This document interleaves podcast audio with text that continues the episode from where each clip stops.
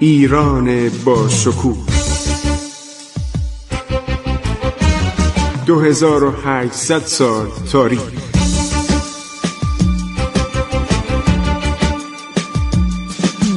عبور از تاریخ.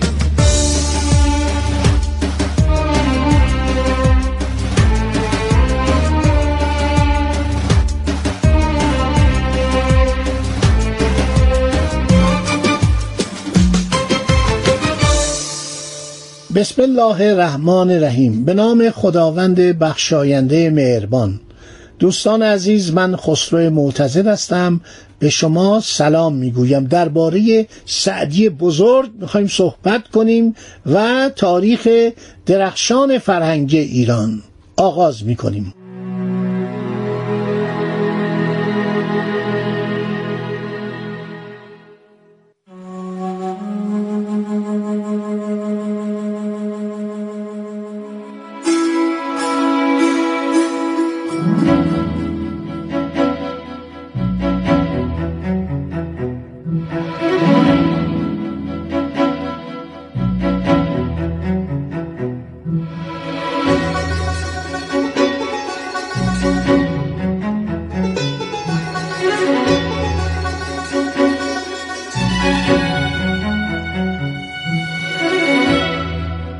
یکی از وقایعی که اشاره کردم در برنامه گذشته مسئله اسارت او به دست صلیبی هاست. باید اشاره بکنیم که در دوران سعدی جنگ های صلیبی همینطور ادامه داشت. جنگ هایی که از دو قرن پیش آغاز شده بود در منطقه لبنان. این ترابلسی که می‌گویند این عرض شود که تریبولی که الان تریبولی بهش میگن ما دو تا ترابلس یا تریبولی داریم.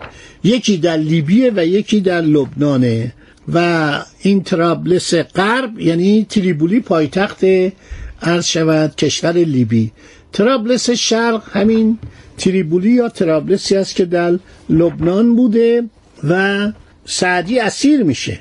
نکته خیلی جالبی که سعدی اسیر میشه و داستان اسارتشو عرض شود می که وقتی میگیرنش و می‌برن اونجا چه بلایی سرش میارن. سعدی یک روز از اون جامعه دمشق یعنی دانشگاه دمشق اون مرکز حوزه علمی دمشق بیرون میاد و عرض شود که در یک مدرسه بوده خیلی مدرسه جالبی بوده. تعداد مدارس مذهبی و علمی در دمشق قابل توجه بود و به سی باب می‌رسید. با اینکه سعدی در دمشق به راحتی میزیست برای که اون موقع جهان اسلام تقریبا متحد بود. یعنی شما سفر می‌تونستید از بامیان بکنید تا ترابلس و سعدی گفتن که چهارده بار به زیارت خانه خدا رفت. و خودشم در گلستان چندین بار و در بوستان اشاره می‌کنه به سفرهایی که به مکه رفته و مشکلاتی که ایجاد می‌شد. دزدان و قطع طریق حمله می‌کردن به کاروان ها ولی مردم می‌رفتن سعدی از مدرسه یک شهریه دریافت می‌کرد که ماهانه بود و فرمان روایان دمشق از اولاد سلطان صلاح الدین ایوبی بودن برای او عرض شود که احترام زیادی قائل بودند سعدی برخلاف حافظ که زیاد اهل سفر نبود و زندگی در شیراز رو بر همه اختار جهان ترجیح می‌داد کمان که وقتی پادشاه دکن هم از او خواهش کرد یک سفری به هندوستان بکنه منصرف شد. وقتی امواج دریا رو دید منصرف شد و هر چه اون نماینده پادشاه دکن اصرار و التماس کرد نرفت. این سفر به هندوستان برای ایرانیا خیلی عادی بود. سالها پیش من در مانیلا یک کسی رو ملاقات کردم. فرزند یکی از وعازی بود که رفته به رانگون. مختدر الواعظین ایشون در رانگون مسلمانان شیعیان در همه جای آسیا بودن و هستن. دعوت می‌کردن در ماه محرم و یا ماه رمضان می‌رفت اونجا سخنرانی می‌کرد. رانگون 1941 مثل به دست ژاپنیا افتاد. ایشون را اومدن بازداشت کردن ژاپنیا. تعجب کرد ارتش ژاپن با من چیکار داره؟ با یه هواپیما بردن توکیو. اسنادش الان در ایران هستش. در مرکز اسناد ریاست جمهوری و همینطور احتمالا در سازمان اسناد ملی. رادیو توکیو برنامه فارسی می‌خواست بگذارد. گشتن گشتن کسی که فارسی بدونه پیدا نکردن. مختدر الواعظین رو آوردن چون صحبت خوب صداش خیلی خوب بود و هر دو سال یه دفعه سه سال یه دفعه سفر به برمه می‌کرد. ایشونو بردن در رادیو توکیو. و گفتن شما گوینده رادیو به شما برنامهش اینجا هست. فهرست برنامهش چند بار در ایران چاپ شده مطالبی که رادیو توکیو به زبان فارسی می‌گفت. هنوز الان برنامه فارسی نداره ولی اون موقع داشت. فرزند ایشونو من در مانیلا دیدم. برای من تعریف کرد. گویا آقای مختدر الواعظین میره در ژاپن در توکیو. انقدر این شهرت پیدا می‌کنه مسلمانانی که آنجا بودن پای وزش می نشستن و یک دختر ژاپنی به قدری دلباخته میشه که باش ازدواج می‌کنه و فرزندانی به دنیا میاره فرزندانی که پدر ایرانی مادر ژاپنی و یکی از اینا در سنین عرض شود که تقریبا سال خوردگی بنده در شهر مانیلا در فیلیپین در 1356 با ایشون ملاقات کردم. صحبتهایی برای من که خیلی جالب بود. خب سعدی مدتی در دمشق به سر می‌بره. زندگیش هم طلبگی بوده خیلی عالی. بعد میاد ایران. مدتی میاد ایران بعد در نظر می‌گیره که یک سفری به بیت المقدس و قسطنطنیه پایتخت امپراتوری روم شرقی بکنه. بعد از مدتی که در اونجا بود شخصی به نام اسیرالدین نقشوانی که از مردم نقشوان بود با سعدی شروع می‌کنه. عرض شود که رقابت کردن. تنگ نظر و دشمنی و بدگویی از سعدی. سعدی یه موقع به تنگ میاد و تصمیم می‌گیره بار دومی که رفته بود در دمشق. دمشق رو رها کنه و بره یک سفری به دنیای آن روز.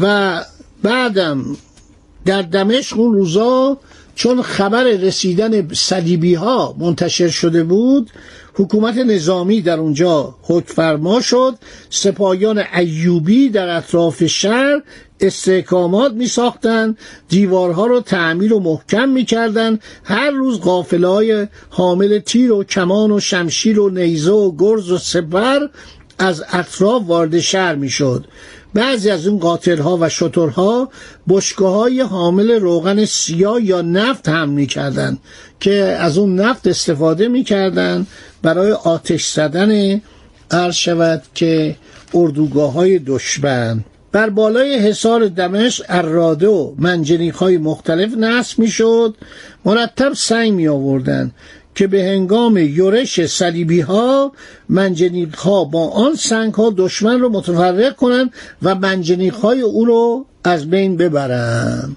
بعد در چنین اوضاع و احوالی است که سپاهیان صلیب شامل دو گروه بودند. اول نظامی ها بودن مثلا پادشاهان اروپایی فرستاده بودن پادشاه انگلستان بود پادشاه فرانسه بود پادشاه آلمان بود فردریک باربروس این پادشاه آلمان بود. ریشارد شیردل پادشاه انگلیس بود. خیلی ها بودن. و یک سری عرض شود که آدم های غیر نظامی بودن که اینها رو پاپ میفرستاد. اینها می اومدن و می جنگیدن سعدی در چنین دورانی بود که این نقشوانی اذیتش کرد بدگویی می‌کرد باش سعی می‌کرد اختلاف ایجاد کنه داد و بیداد کنه و همین بود که سعدی حرکت می‌کنه با یه کاروان. هدف سعدی گفت من برم به قسطنطنیه. اگر توانستم از قسطنطنیه ره سپار عرض شود که بیت المقدس بشم از راه دریا.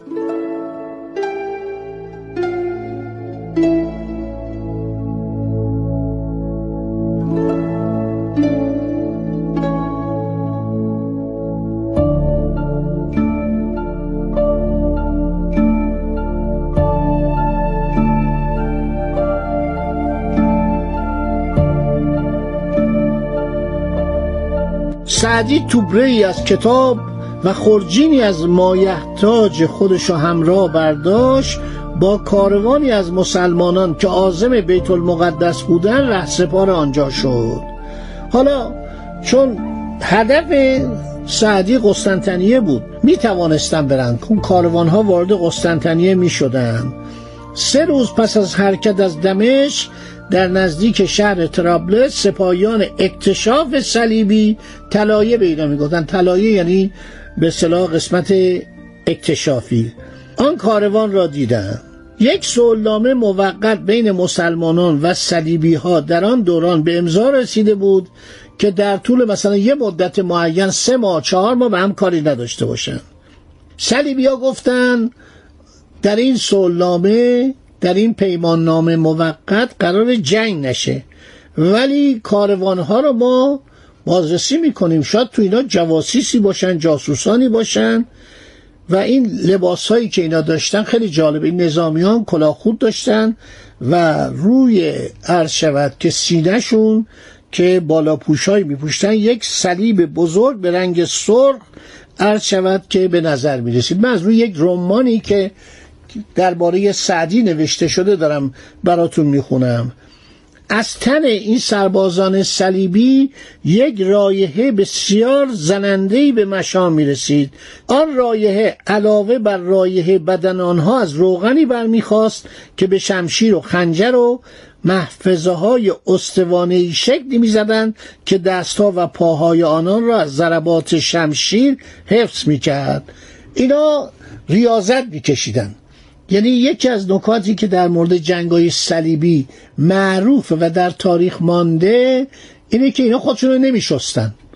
یعنی آب به تنشون نمی زدن موهاشون بسیار کثیف و جولیده بود و این بدن بدبوی اینها شهرت بود و بعدها شما در تاریخ می‌خوانید که حمام از مشرق زمین به مغرب عرض شود که منتقل شد این وان حمام در زمان صفویه متداول شد. چون محمد رضا که بیاد میگو باید به من یک لگن بزرگ بدید که من بدن خودم رو بشورم. من نمی‌تونم به اصطلاح کثیف باشم و باید هر روز بدن خودم رو بشورم. و این متداول شد. شما کافی کتاب انسان در تکاپوی تمدن ادوین پاهلو و ریمون استورس این یک دایره المعارف تاریخه. همینطور تاریخ ویلدورانتو. اگر نگاه کنید ببینید که اروپایی ها حتی در زمان لویی چهاردهم حمام نمی رفتن بنابراین این سربازای صلیبی که اومدن سعدی رو توقیف کردن اینها بوی بسیار بدی از تن اینها به مشام می رسید سعدی آدم پاکیزه بود مسلمان بود و خب خیلی براش سخت بود. سعدی رو می‌گیرن و می‌برن عرض شود که به ترابلس ترابلس دست کیا بوده؟ دست سپاهیان صلیبی بوده. فرانسوی تو اینا بود آلمانی بود ایتالیایی بود چون پاپ خیلی داره میفرستاد.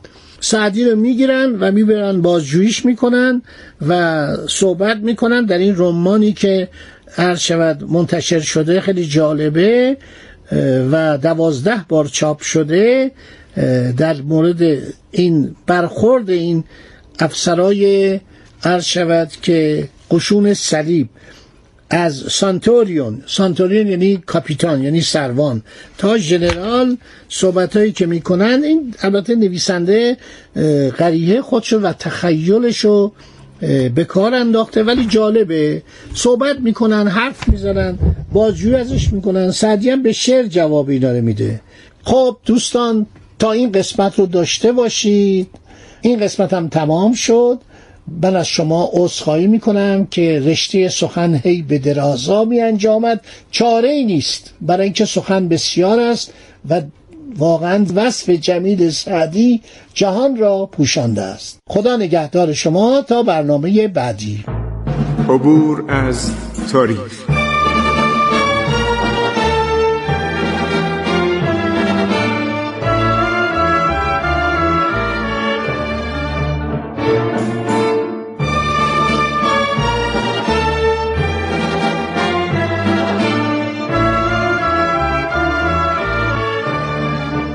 ایران با شکوه.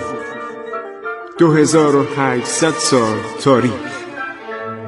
سرگذشت ایران ما به روایت خسرو معتزد.